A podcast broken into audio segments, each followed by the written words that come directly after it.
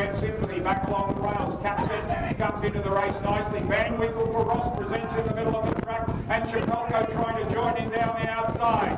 Red Symphony battling back along the rails, cuts it, Van Winkle, and Chipoco coming home hard down the outside. Van Winkle, he's been a non-winner, but today he's going to take the Brady Caulfield Cup for Alicia Ross, and gets home by a length and a quarter, cuts it, big run.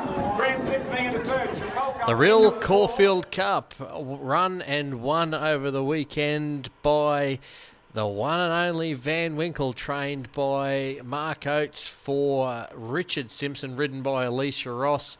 A well-timed run. He won in dominant fashion, actually breaking the track record for the 1,400 metres there at Caulfield.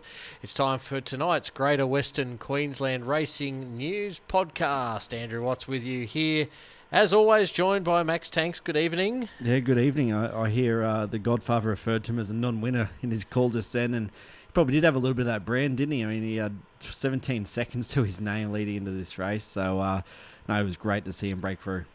And as always, Brooke Richardson joins us this evening. Brooke, good evening. Now, tonight's question posed by Maxie here is, you've just headed into 2 weeks of quarantine. How are you going to pass the time? Yeah, look, I'd probably end up in a mental institution with a 4-year-old. 2 weeks locked inside. I've got a job to keep him inside of an afternoon and in the morning just to eat dinner and breakfast. But, look, I'd say having a kid, it would probably be a bit more extreme. I reckon we'd have to make sure we had the Nerf guns on hand and have some Nerf gun wars and possibly build some forts and things like that. So nothing too crazy, just a bit of fun, I reckon. You'd have to do something entertaining, that's for sure. Right, Maxie, I'm posing this to you as just you in quarantine. Just you in quarantine. And you told me to keep it PG as well. Look, once I sort of start on like things like conspiracy theories, I always end up deep down rabbit holes and that sort of thing. So yeah. I'd love to just go for some deep dives through some, you know, conspiracy theories or something like that. And you don't even have to believe them, but you just love getting worked up into them and reading about them and that, yeah, and probably binge a couple of good TV shows. But yeah, yeah, I'd be lining up a few series, few movies. You have to get into a bit of a regime there, I think, exercise-wise, wouldn't you? Otherwise, you would just crawl up the wall. But what could you do? You know what I mean? Like, running up and down on the spot until the people below you... I hate squats. Like, I find myself, I just get fat because I probably just watch TV and eat. What is the room service protocol? I mean, do you get hungry? Do you just call up for a burger, or is it like being in jail? I think they give you, like, a certain amount of food, but if you want... I think you can order like Uber Eats and that sort of stuff, and they can like deliver it to you, but it has to be like no touch or something. I don't know. I think that's what you can do, but the food... There'd be no Uber Eats out here if you want. Eagle Street Pizza delivered. Oh, gee whiz. Right, let's get into the thick of the action from the weekend, and you heard the Caulfield Cup there in the call. It was Van Winkle. Great to see him win. I know he's scratching a few heads around the Oates stable with Richard Simpson, but a good win. And I'll go to you, Brooke. You have ridden Van Winkle. He's got a couple of tricks. Yeah, he's a funny type of animal. He sort of likes to run his own race and be left alone as much as possible, actually. A long time ago when I had a win on him, and I've rode him a couple of times since, and it really didn't work out for him. He's one of them horses, if something sort of gets in his way or something goes... unplanned, yeah, it makes it harder for him to win. But I think Alicia got a perfect advantage there the other day at Caulfield, and he had plenty of running room, and he could get into his rhythm and just be left alone and find his feet working up into the straight and have a nice solid run home, and he pipped them on the line. So congratulations to the stable, and yeah, Alicia Ross rode the horse much to how he suited. Back to race one, it was a maiden at set weights with the cutest bonus, and bang, the cutest monies went off with Better Not Blink for Boy Foster and Timmy Brummel. A formidable combination, a big winner too, 5.5 lengths over Crazy Suspects, just waiting to win a race. And Tora Summe, I'm going to tip it on Tab Day next week. And Tora Summe in third, but Better Not Blink. Boy Foster has a knack of heading up to the northwest and taking the lot. Certainly does, and we see that combination of Boy and Timmy Brummel teaming up again. This was a really good win for this horse, and I think we spoke about it last week. It said Crazy Suspect win next start, but another second to add to the name, a bit like Van Winkle with the seconds, but Maybe next start. A couple of nice horses produced by Denise Ballard, both ridden by son Dan on the day. Will beat it in the Jimmy Jackson colours, wins again. I think that's four straight in a sub-minute run there over the 1,000. Beating Reward the Mermaid for Tony Schofield and Jason Misson. That horse will be winning soon. And Music Award back in third. And the other one of those, Maxi, was in the last, and Shiv Khani. I think it was third up this prep. 2.5 length winner in a quick 45.29 over Dollar Dream Lively Lass, the margin 2.5 there, as I said. But Denise and Dan Ballard, what a combination. Yeah, absolutely. You know, speak of that winner, Shiv Khani. I know it was in a Class B, but it was impressive at Hewenden also to start before. So backs up that form there over the flying 800, and similarly in the 1,000 metres of Will Beat It. Now in the care of Denise Ballard, formerly... in the Jackson stable, but it certainly hasn't lost any of its form. That's, like you said, four in a row now, and it just keeps hitting those goals and progressing through that grade. It was a Todd Austin Quinella in the Northern Rural Group bracelet, which is a benchmark 50 over the 1,200 metres. But it was that song. He started at $1.90 for Todd Austin, and Rick McMahon, with the big imposed of 65 kilos, did the job. A length and a half over Reconnaissance for Todd Austin and Alicia Ross, and some 2.5 lengths back to Sir Eagle in third for Denise and Dan Ballard. But that song, a newcomer to the Austin stable, Brooke. Yeah, he hasn't been there all that long in the Todd Austin camp, but he's doing well. He's a really nice type of animal. I think once you lay eyes on him, you'll be able to see that for yourself. He's well put together. He actually reminds me a lot of... Media Vita, to be honest, very similar build and just a real professional. So I'm keen to see how far he'll go in that stable. And Reconnaissance is a great story as well, Brooke. I mean, the owners have been super patient with this horse, and look, another win's not far away either. Oh yeah, look, she's always had ability. She's just been super tricky. She's a very difficult mare, one that it's like she's constantly in season. She's a bit of a handful, but Todd's found the trick to her. I think, you know, we probably do lighter work with her during the week and then give her her gallops and just leave her alone. And yeah, it's paying off. So I definitely think she's got ability. So it'll be interesting to see if she can put a few together. One to watch from Caulfield, Maxie. Yeah, like you said, Reward the Maid. It was a massive effort running into second there, so one to put in the black book to follow. Great Western Sprint Day at Tambo was one of the six races set down for decision. It was also Ladies' Day, and here's the final 100, 400 even, of the Great Western Sprint. Zucaz, Drayman still travels okay, but here's Boingo presenting, and Flash Fibian's had the easy run up on the inside, and Angels of Fenway still there. 200 metres to go, and Boingo's under the bat. Drayman's still there, and look, it's Arcade spearing through the centre. It's Boingo in front, Boingo and Arcade. Boingo in front, Arcade's going to have a dive. Oh, photo. Boingo maybe just over Arcade, third Drayman. Then we had Angels of Fenway on the inside there. Would have been Zucaz and last Flash Fibian. I think Boingo. He thinks Boingo, and it was Boingo winning the Greater Western Sprint there by a short half head over Arcade, which was a much improved run, and Drayman, who did a lot of the hard work up front, finishing in third. But Boingo, Maxi, we know the story, an emergency in the Battle of the Bush. Ran that cracking second at 200 to 1 there at Eagle Farm before failing at the Sunshine Coast. Back out here in the West now. I did note yesterday, it's the time of year she goes really well from now through until October. Yeah, it is. Usually we see her really start to fire this time of year, and I know people probably wondering, why do you call a photo for a short half head? But you were well past the post there. But no, it was a great win, and I think that's a really just reward for Boingo. She's had an ultra consistent year so far. Arguably should have won at Eagle Farm. Probably a bit of an ordinary ride at the sunny coast, and they come out to get the win. And the third feature in a row, 3 weeks in a row for the Little Stable after the Willowy Cup. Taking out the feature at Blackall the week after the Noel Allen Memorial, and then obviously the Greater Western Sprint here. So I know they've got their eyes on the Muddabara Cup this weekend also. Two irons in the fire there. We'll get to that a little later on. Let's have a look at the other five races, starting with the first. It was a benchmark 50 over the 1,000 metres, and Elite Grey for William Pugsley, and Anna Bakos got the cash over Sparman and Lollipop Rocket. The margin 2.5 lengths in that race. Bakos jumping well from the centre alley, and she carved across and gave nothing else a chance, Brooke. Yeah, great front-running ride. The horse likes to be free-rolling and just another funny type. I think if you see it pre-race and behind the barriers, it's a lively spark, and I think Anna rode the horse really well. And, yeah, another one that's always shown ability. I think it's just got a few little attitude problems, which some of them can have when they're full of feed and rock-hard fit.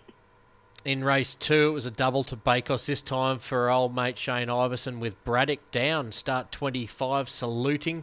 Over the landing, just a half length in that finish there, and the landing certainly close to a win. Seratali loomed with around 100 to go and peaked on its run. Just a length and a half covering the top three, but Braddock Down, Maxie, another one for Ivo. Yeah, absolutely. A great form turnaround as well. Was I think it was formerly in the Townsend stable, wasn't it? Peter Townsend from Auguffala there. So now entered the Iverson stable, and this form turnaround that we said, and Shane Iverson just keeps training winners, teaming up with Anna Bakos and another win. Ride of the day in race three went to Calculated Risk and John Rudd for riding for Craig Smith. Gee whiz, he said, catch me if you can. He was led by about six turning for home. He eased off a little bit and had enough in the tank to beat Granola State by a length. All Too Sweet was in third, a length and a half away. The run of the race, certainly Jerry Zander in fifth there, Brooke. But what's it like when you needed a pair of binoculars yourself to see the bunny? Yeah, look, I couldn't see anyone in front of me, but that horse knows what he's doing. He's been around enough, and... he just started motoring and kept finding the line. It'll be awesome to see the horse back in its distance.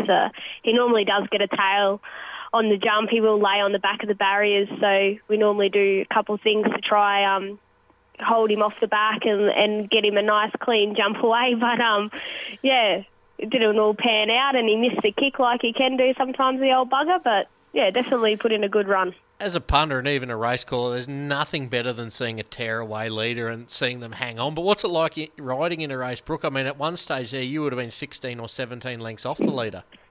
Oh, mate, and then throw in riding for your father. I was nervous. I really didn't want to come back in. I was just going to keep riding.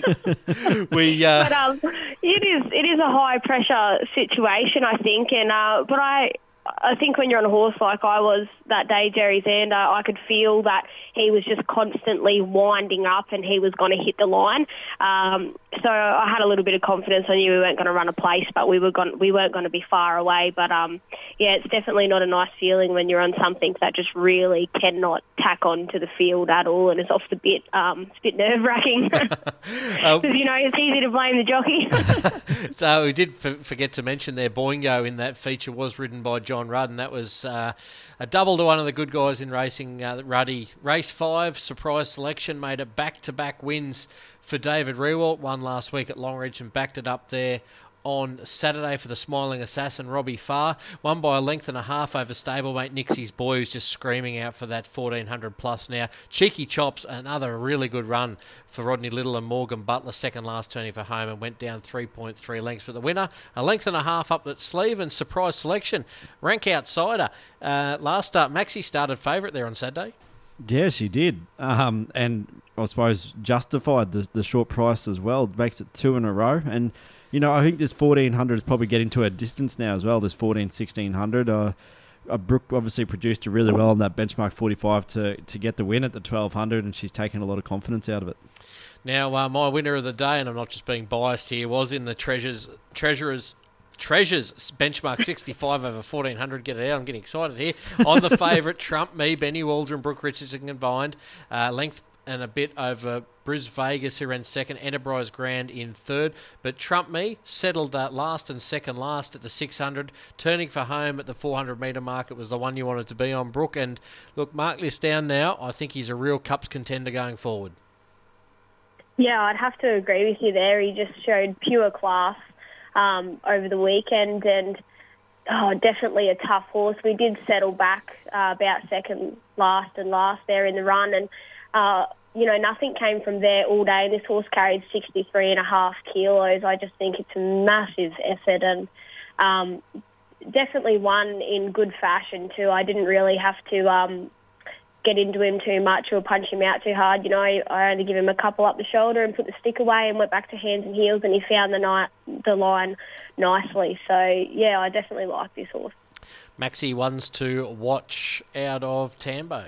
Yeah, I touched on it on local radio on Sunday, but I think Trump Me is probably one to follow. Like you said, probably going to be a big contender on the Cup circuit come towards the end of the year.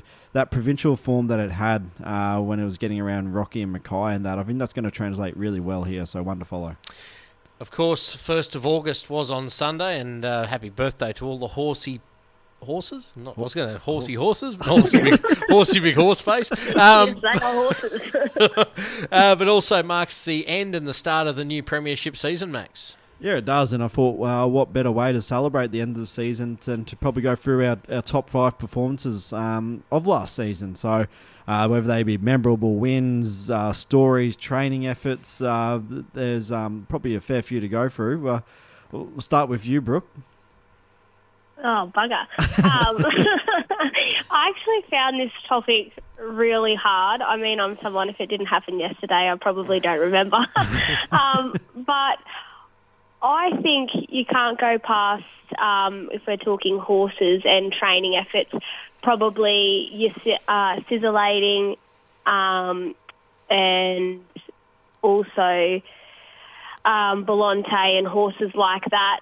But I think everyone deserves a nice little wrap-up for the end of the season, and I think that you can't put into words enough how hard it is training a horse and the amount of time, effort and money that goes into it.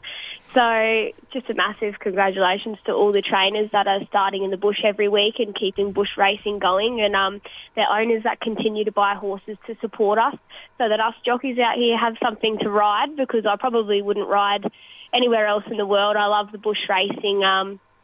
But, yeah, I just think everyone does a fantastic job. So I couldn't come up with the top 5, but I do think the most talked about ones, and unfortunately we've lost Scintillating, but I think he's someone that's a horse that's fresh in everyone's brains, that everyone will be left wondering how far he could have actually gone. Maxie, and look, one of the heroes through the whole pandemic has been racing, and not only a lot of the accolades go to Racing Queensland, but a lot of the clubs that have taken the plunge and made it happen as well. Oh, absolutely. And I think that was further strengthened over the weekend with the lockdown in South East Queensland. You know, the NRL, the AFL, everything got called off. The one thing that kept going still was racing. Yep. There was no question marks about it at all. So certainly something that's kept a lot of people going particularly this last season anyway. How about your top 5? What have we got here? So in number 5, I'm going to put Anna Bakos. I think she's improved out of sight in the last 12 months. She's just riding winners for fun at the moment. She's doing a lot of kilometres and reaping the reward. She finished the season riding 41 winners at a strike rate of just a tick under 24% with another 41 minors. Really on the up. Number 4, Tanya Parry, I think. You know, she's got a lot of numbers, but like I said to her on air, I don't know how she keeps up with them. Yeah. Like the effort to win the premiership, I know she's got the starters, but to get up every day and work all those horses, it's just her and a couple of helpers. I think that's a great story. One solid in my mind is Ashiel winning the Cloncurry Cup. Everything panned out beautifully for it on that day, and obviously a special day for myself as well to call that race, but a huge win. I thought Bellante in the Longreach Cup last year was fantastic. I just wish I remember the date of that day. You and I stood together there at Longreach and saw it win that 1,200 and looked at each other and gone, what was that? Oh, it was a 1,300 and Dave Walker was standing there as well, and just everyone commenting about the turn of foot that he had. It was something incredible. It was incredible. So fingers crossed, we have, you know, hopefully he makes a full recovery and we see him again. And Scintillating, well, to pick out one in particular, well, I'll again be selfish here, and I think the McKinlay Cup stamped his authority across regions. That was brilliant. Obviously beat a horse by the name of Van Winkle, who came out and won a cup on the weekend as well. So I agree with what you said, Brooke. I mean, it's always sad to look back on what we could have had with that horse, but we also had some great highlights as well.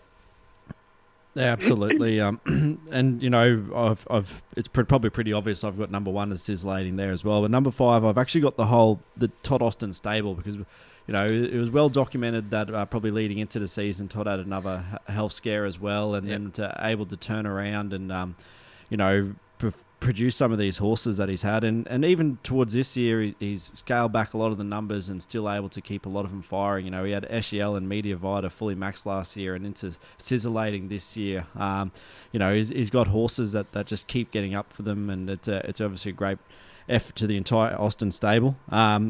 Number four for me was Angela Jones. Arrived on the scene with a bang, and wouldn't be surprised if we might have even seen a lot of the last of her in the country racing now, putting a real stamp on the scene in the provincial circuit in Toowoomba there, with a 3 kilo claim still.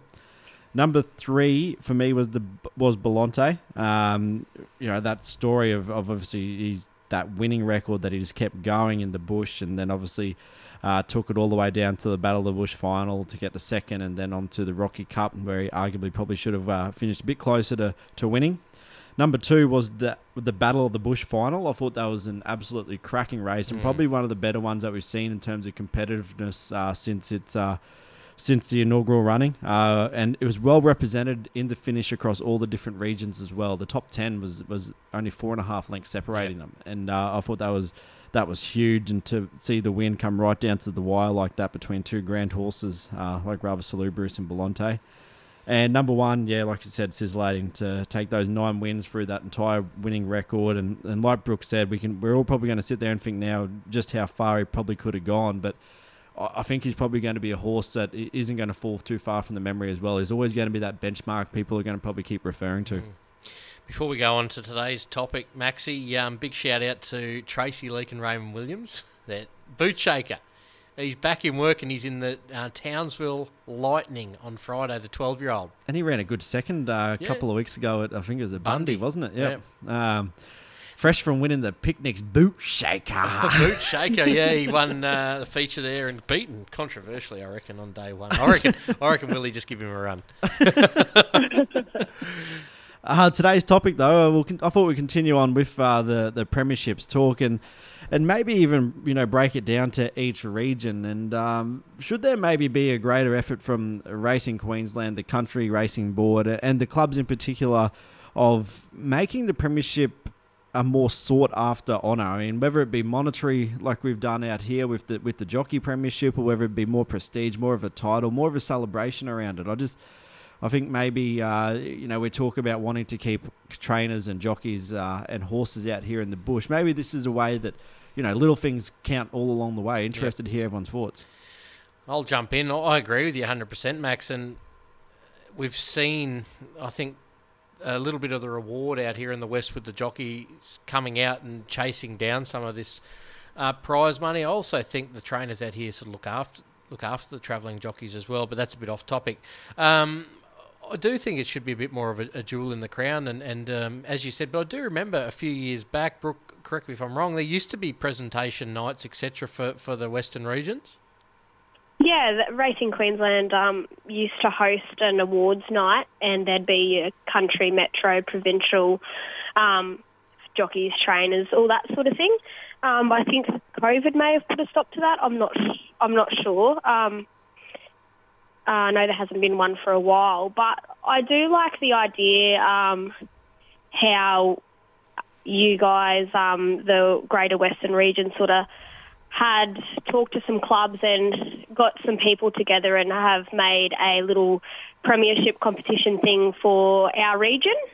I think it's good because I do know when you say you've won a country premiership or they're judging just country racing, depending on your area, you can ride up to a few times a week when you're sort of based in the Darling Downs area, and get those number of rides up, a number of wins up. Whereas out here, we're travelling a fair few kilometres and only riding once a week, so it does make it hard to look competitive on paper, even though you're riding winners, you're riding plenty of placings. It doesn't add up when you're only riding once a week. It can make it a little bit hard unless you're with a solid stable. So I reckon it would be good to see it a little more divided and maybe with, yeah, like you said, whether it be monetary-wise or something like that. But I do think it would be a good idea to look into, that's for sure.